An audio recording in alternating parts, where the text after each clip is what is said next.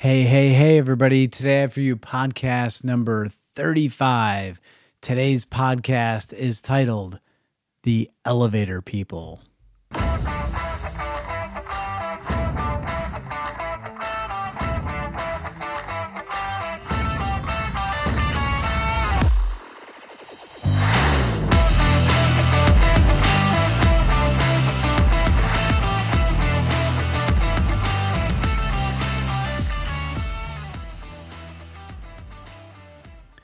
Hey, hey, hey, everybody. Welcome to this week's edition of your weekly Limitless Life Network podcast. I'm Dr. Pete Lombardi, and this is the Limitless Life Network, where we flesh out all the limitations that are preventing you from living the life that you deserve and reaching your goals. Actually, I usually say it the other way around reaching your goals and living the life that you deserve. anyway, I want to take a moment to thank all of you for listening in or watching on YouTube. However, you're consuming this podcast material. Uh, again, I love hearing comments and feedback. It's been really wonderful to to give that get that feedback, um, and it, it's just nice to hear people's takeaways too. Like that's that's the part that that is meaningful to me, I guess, is to hear what you're getting out of it. You know, because I think a lot of these things that I talk about are very relatable, and that's why I do talk about them because they're everyday things that happen in my own life. So, um, yeah, if you're giving feedback, thank you. Uh, also, if if you're finding the content, you know, valuable, obviously, I'd love for you to subscribe to the podcast on whatever streaming platform that you're, uh, you know, con- you know, consuming the content and also leave a comment or leave a review. That would be fantastic as well. Uh, boost us up in the ratings, and uh, lastly, share it with somebody. You know, you know, just forward it on. Just forward it on to a friend or colleague or relative, whoever. Send it to an enemy. I don't know. Hopefully, you don't have any enemies. All right, so um, on with the show. So enough of that. Enough of the um, the preamble. Right? We'll call that the preamble on with the show. Today, I titled this one The Elevator People. So, um, had to attend a conference this past weekend for continuing education credits because that's one of the things you do as a as a doctor. You have to get some CE credits, and um, you know the content was uh, a little dry on on a few of the days that uh, we were in in class. Um, but somebody did. I always appreciate when people provide some content that involves a little AV action, a little video. And this was a blast from the past. I don't know if you can, uh, if you're listening, if you remember the TV show Candid Camera. And um, Candid Camera goes way back to where they would, uh, you know, observe people's behavior in certain situations with a hidden camera and then eventually it would be revealed to them what was done. And it was, uh, you know, always good for a good laugh, and uh, oftentimes gives you an insight into human behavior. So, the elevator people, this was a very popular one, and it's been repeated many times. If you guys want to look it up on YouTube, you can. And uh, basically, what happens is that they have a bunch of actors that are plants and normally, when you walk onto an elevator, what do you do? You walk through the doors, you turn around, you select your floor, and you face the doors as they close in front of you. Okay, and uh, and what they did with these plants is that a bunch of plant actors would walk onto the elevator, select their floor, and then they would turn their back toward the closing doors, so they're facing the opposite way. And then somebody who wasn't a plant would also get on the elevator around the same time. So there would be five or six people on the elevator. One person was the subject under study. And what they found was that person uh, would look around and see the unfamiliar scene of everybody facing in the wrong direction. And uh, they would start to consider their own position um, and the, the elevator would stop. One of those uh, actors would get off, and another actor would get on, select their floor, and assume the incorrect position as well. And so, what you would see over time is that these people would turn to conform with everyone else. And it got so, you know, they showed uh, example after example of everybody that is not an actor, uh, a test subject that begins to conform to the group And so much so, they had one gentleman that uh, they showed that got on with the, the elevator with a hat, and everybody else that was an actor got on the elevator with hats. And all of the actors faced the wrong direction of which this person conformed to. And then they all took their hats off and put them across their chest. And then the test subject did the same thing. And whatever they did, whether they turned, whether they took their hats off or put their hats on, the test subject did everything that everybody else in the elevator was doing because they wanted to feel part of the group. They wanted to conform. So that's our first lead-in story, and actually, I think I have another one for you as well too. But uh, that's uh, I've I've I've come up with five takeaways that uh, that the first one I kind of described already, and that is point number one is our human nature. It's part of our nature to conform. Our part of our nature is to conform to what everybody else is doing, and with that can come some security. It can come uh, familiarity, and maybe it goes back to way back in our ancestry where being a part of the group allowed us certain privileges and allowed us to survive. Whereas if we were not with the group, then we could be outcast, and it was a lot harder to survive on your own if you didn't have a group. So, part of your human nature is to conform whether it's right or whether it's wrong. And another example of conformity was a line test.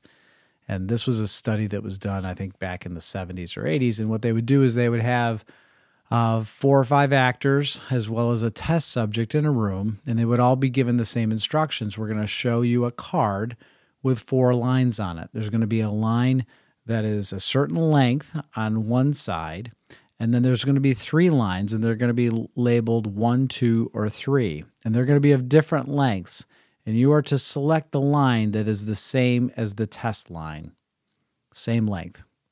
And so the first actor would always give the wrong answer. The correct answer was always two. And he would say one. And then the test subject would say, look at them a little funny, like, are you kidding me? And they would say two. And they would be correct, but they wouldn't be told if they were correct. And then the remaining people would all say one. They would agree with the first person. The next line would come up, and the actor would say three. And the correct answer again was two. But now the test subject decided, you know what? I'm going to choose three and see what happens. And they would say three, and everybody else would say three. And as long as that continued, the test subject would do exactly what the rest of the group would do. Now, you would say maybe that wouldn't be me. I wouldn't do that. I would always follow the directions and choose the same line. Uh, maybe now, after hearing that, you would, but maybe in other circumstances, you may conform.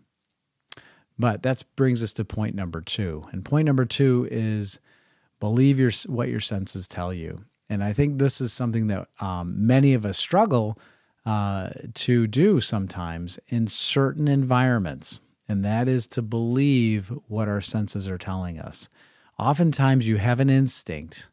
I don't know what you would call it, a sixth sense sometimes, of something that just doesn't feel right. And I know as uh, parents often have this feeling, but they're afraid to go against what maybe tradition is, or maybe what um, you know the standard is, or the expected standard is. Uh, I often consult with with um, with young moms that want to raise their child a certain way, but maybe their mother-in-law doesn't agree with that way, or maybe their own mother doesn't agree with that way. But they want to make healthcare choices for their child that their parents would not agree with. And therefore, they struggle with going with what their gut tells them to do um, because they want to be part of the group. They want their family to be happy with what their choices are. Or it could go as far as maybe I don't want to do what my pediatrician recommends. Instead, I'd like to try something that is not in the same light as that. And as a result, the pediatrician will oftentimes be offended or maybe strong arm them instead of respecting what the parent wants for their child. And that's again part of this whole idea of conformity. And again, I'm not saying a pediatrician is uh, acting out of uh, malicious intent or bad interest, but this is an example of a, of, of a societal norm that is considered the standard of care. Um, so believe in what your senses tell you. In other words, if you have an instinctual feeling about something, it's always best to go with your gut feeling. All right. Uh, point number three is another story I've got to tell you first before we get to it. Okay, so this is another candid camera moment or hidden camera. This wasn't done by candid camera, but I'm going to lay out the example. All right, this was done in the UK, and um, it, they took a, an actor, and they had this actor lay in a busy area where people are walking by uh, near some steps, and the actor was pretending to be sick or ill, and he was moaning and writhing in pain and asking for help. And guess what happens? Everybody walks by and sees the actor doing his thing. It was very believable, but they chose to ignore him. They chose to pretend that it didn't exist. They chose to pretend that they didn't see it. They chose to pretend that they had a place to be or that they were very busy and they had to get moving on. So this went on for quite some time, and no one ever stopped to ask or to check on the man to see how he was doing. So they changed actors and they went to an actress. And she laid on these steps and laid perfectly still as if she was almost looked dead, like passed out on her back. Her arm lays limp and she just laid there. Now, people walked by, people ignored her.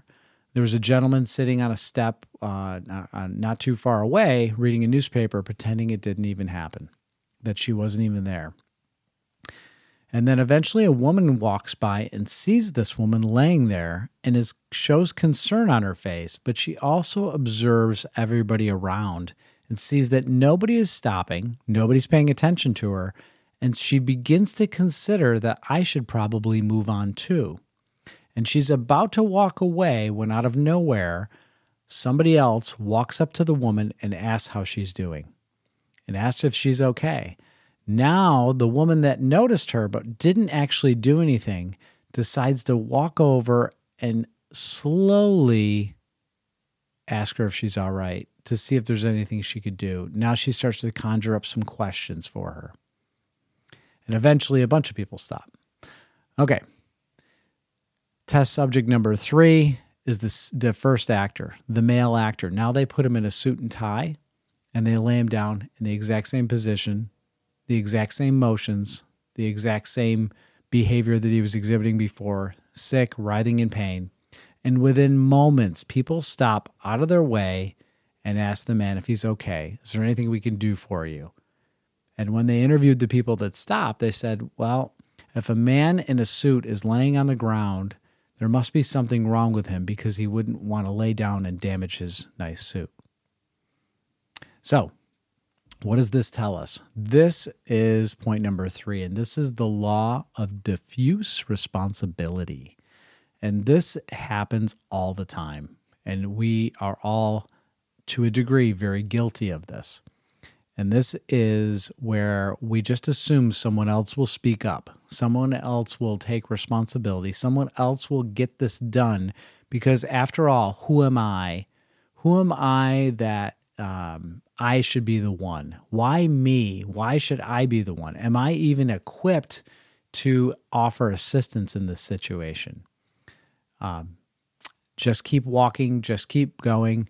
And we pretend as if we're too busy that we couldn't stop and take time out of our day. Now, is the, does this happen all the time? It depends on the environment. it depends on the amount of people in the area, and it depends on your on you, on who you are. So, my question to you is if not you, then who? And if there's any bit of encouragement that I can help you to live a, a life that is more meaningful, and that is always assume that you have the responsibility. The more responsibility that you uh, assume that you have, uh, I think you have greater opportunities to serve, greater opportunities to um, make a difference in the world. And there's nothing better than feeling like you've made a difference in someone's life. All right. Point number four, and has very little to do with both of these stories, but it's something that uh, came out of my mouth today in a conversation with some other doctors. And the point is this the knife must submit to the stone. What does that mean? That means that you can we all know that knives need to be honed and sharpened. But the challenge is is that if you never stop to sharpen a knife, it will always remain dull. It will actually continue to become dull. It will it will also continue to be uh, less effective and not as useful. Now, you can take a knife and you can run it across a stone haphazardly or chop away at a stone, and all you'll do is damage the knife or dull it further. But with the right stone and at the right angle, if that knife is applied by someone that knows how to sharpen the knife, in other words, the knife needs to be be submitted to someone that has the skill to hone the knife, to sharpen the knife. And that that is a metaphor for us. And that is that we ourselves have to at times submit what we can't do on our own. And that and that is really hard because we always want to be in charge. We always want to be driving the car. We always want to be in the lead role in our life. But the reality is is that as soon as we can start to submit, we end up receiving a lot more assistance and and this has a lot to do with you know my own walk with with with Christ and that is it, it's it was never as meaningful as when I decided to finally submit fully and and the same thing whenever you're you finally just break down and you submit to something that's when you can be poured into. That's when someone can teach you. That's when you can you can you can learn. And that kind of brings us to to point number five and that is this old saying that i think it was um, you know a martial arts sayings where i've heard it before and that is the teacher will appear when the student is ready. And that and that really comes back to that whole point of submission right? Um, i think about my own my own children like there's so many times i've given them lectures and lessons and and tried to teach them through stories and so forth but if they're not open to learning, then it, it can fall on deaf ears. And and after they've gone away to college and and they've had some experiences and some losses and some you know tragedies and and, and you know struggles, that's when they come back and, and they're more apt to listen as well as learn. And I did the same thing. I mean, I, I remember my father didn't know much of anything when I was in high school. But boy, after I went away to college and had some struggles and, and uh, had to try to do things on my own and live on my own, I I I never realized how smart my father was. Boy, he was a genius, right? So the teacher was always really there, but the student wasn't. The student wasn't ready to learn, and that that is a point of submission, and that's something that. Uh, you know, if, if you want to grow in life, if you want to take away some limitations in your life, um, to to to reach goals, to to become a better version of yourself, but to live a more meaningful life with greater purpose. It really starts with submitting and and letting go of of what you can't do on your own. So, five great points. Uh, I hope you uh, took away some notes on that one, and uh, I, I, really enjoyed sharing the content. So that's all I have for this week's edition of your weekly Limitless Life Network podcast. Tune in each and every week to what? Stay connected, be inspired, and keep moving toward your best life by stripping away your limitations. We'll see you next week.